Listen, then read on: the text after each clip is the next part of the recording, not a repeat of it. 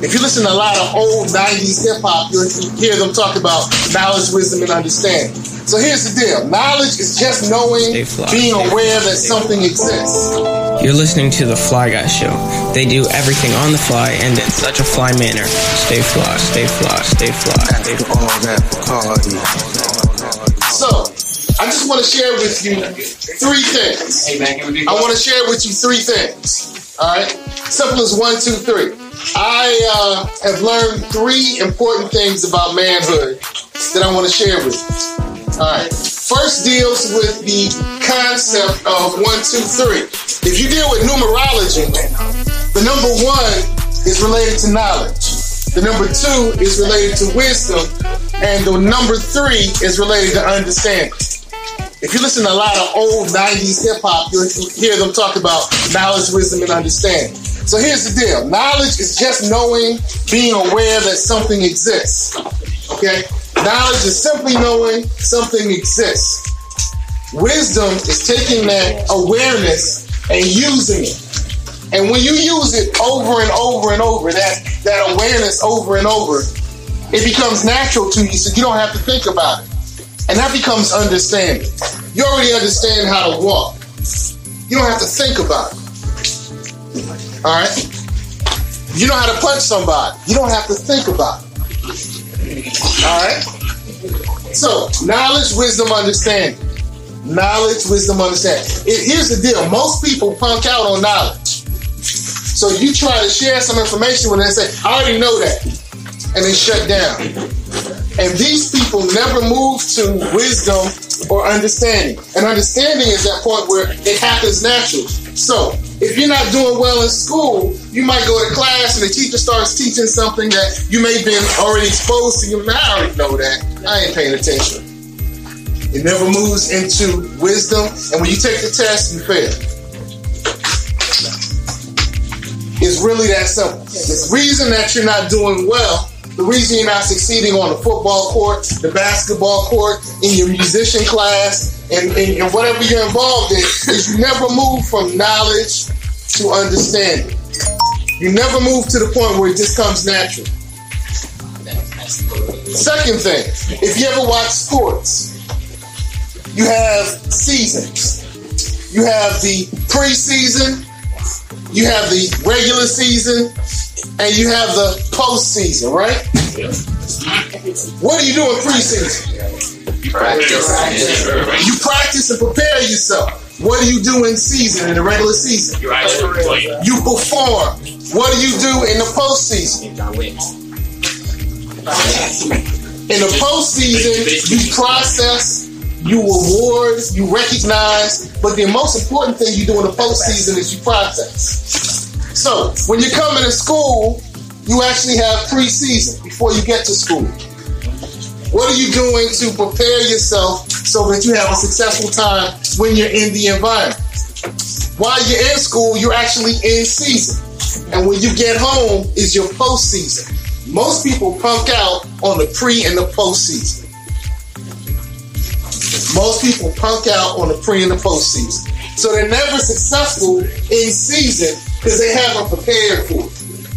They're never successful in the next season because they didn't process themselves after the season was over. So you might have done really well in middle school, but you hit high school and things just not working out because you didn't do the right thing in your postseason. If middle school was your regular season, when you got home from school, you didn't do the advanced study.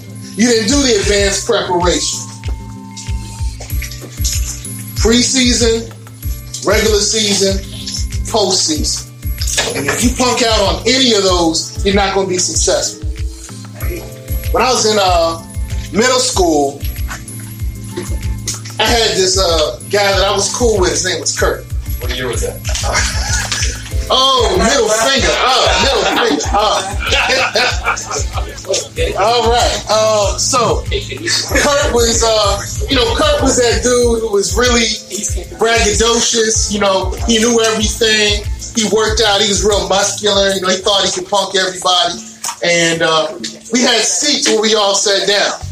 And so I grabbed my food and I put my plate down and I went to grab something. When I came back, Kurt was at my seat. Now the reason I knew this was my seat is was right across from Natalie.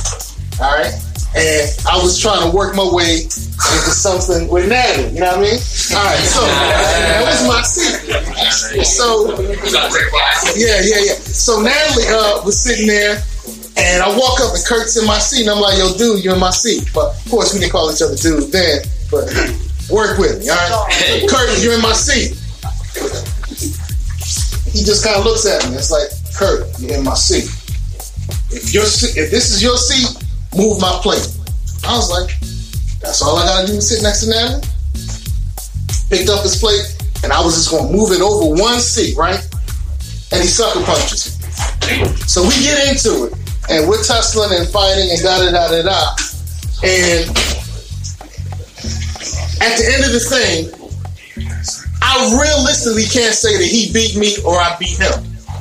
It was realistically a draw. All right, realistically a draw. I got in some thumps. He got in some thumps. You know, realistically a draw. We got pulled apart. All right, so I get home and my father says, "All right, so you had your fight. When you get back to school the next day, everyone's going to mess with you. So, I want you to say this thing. Just say, it's over with. That's like, it's over with? But it, just say, it's over with. And so the whole night, he and my mom are like, what do you want to say tomorrow? It's over with. What are you going to say tomorrow? It's over with. It's over with. So I get back on the bus the next morning. Yo, man, yo, you tore Kurt up. What? Man, that's over with my best friend. All right, that's just over. All right, oh, that was easy. And then, as the you know the time on the bus progressed, more and more people were like, "Yo, he beat your a word" or stuff like that, and I was like, "Nah, it's over." With. And it became easier and easier after I kept saying it's over with. So after I would say it's over with to them one or twice, you know, once or twice, it wouldn't bother me about it anymore. Then I ran into Natalie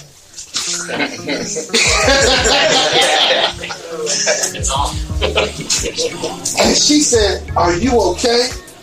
And I was like, Yeah, I'm good, I'm good. Well, we didn't say I'm good, I'm good back then. Work with it. So I said the, you know, equivalent of I'm good, I'm good, because I'm still trying to get to Natalie, right? And then she said, Wow, you really beat him up, didn't you?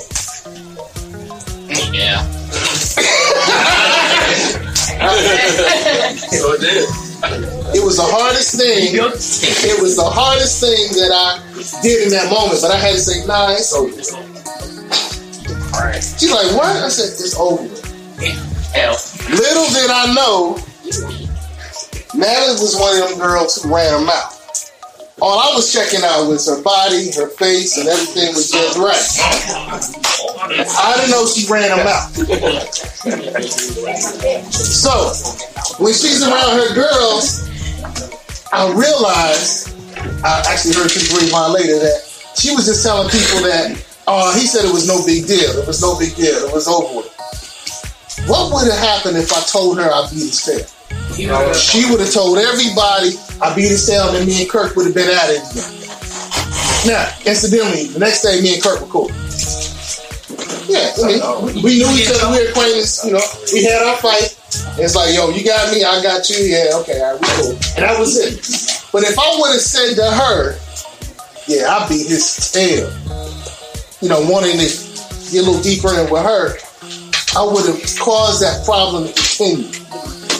So what I didn't realize until recently was that was my knowledge, wisdom, and my understanding. I knew that I didn't want it to continue, and my parents gave me the the the, the under the wisdom by making me repeatedly say it's over. It's over with. That when that point came, it was almost natural for me to say it's over. That was my pregame, my preseason, my season, and my postseason. Mm-hmm. So that's how I was prepared to handle that situation. So one last thing I want to share with you is that adversity is going to come your way. Adversity is always going to come your way. And adversity comes to do three things. It comes to teach you it comes to train you than it comes to test you. Once you pass that test, you'll get a whole new crop of adversities, but that level of adversity will leave you alone. So whatever you're dealing with right now, realize you're being taught something. Learn the lesson in that. It might be happening to you over and over. That's because you're being trained. And you're going to have an ultimate test coming. And once you pass that test, that part of your life is over. You might have a teacher you can't stand. But once you pass her class, or his class, or their class, gotta be uh, millennially politically correct. once you pass that class, you don't have to deal with them no more. You might be having a very hard time in that math class or with that person, but once you learn how to deal with them, you won't have to deal with that type of person anymore. And then the next time I'm talking, that somebody like them shows up, you already knows how to deal with them, right? One, two, three. Knowledge, wisdom, understanding. Pre-game, pre-season, season, post-season, and teach, training, test. You learn those three things. I'm not gonna say life is gonna be easy, but I'm gonna say it's gonna look easy when everyone else watches. When everyone else watches how well you handle stuff, they're like, man, he got it so easy. No, you were taught, you were trained, and you were tested during your preseason, your season, and your postseason, and you had knowledge, wisdom, and understanding. All right, thanks for your time.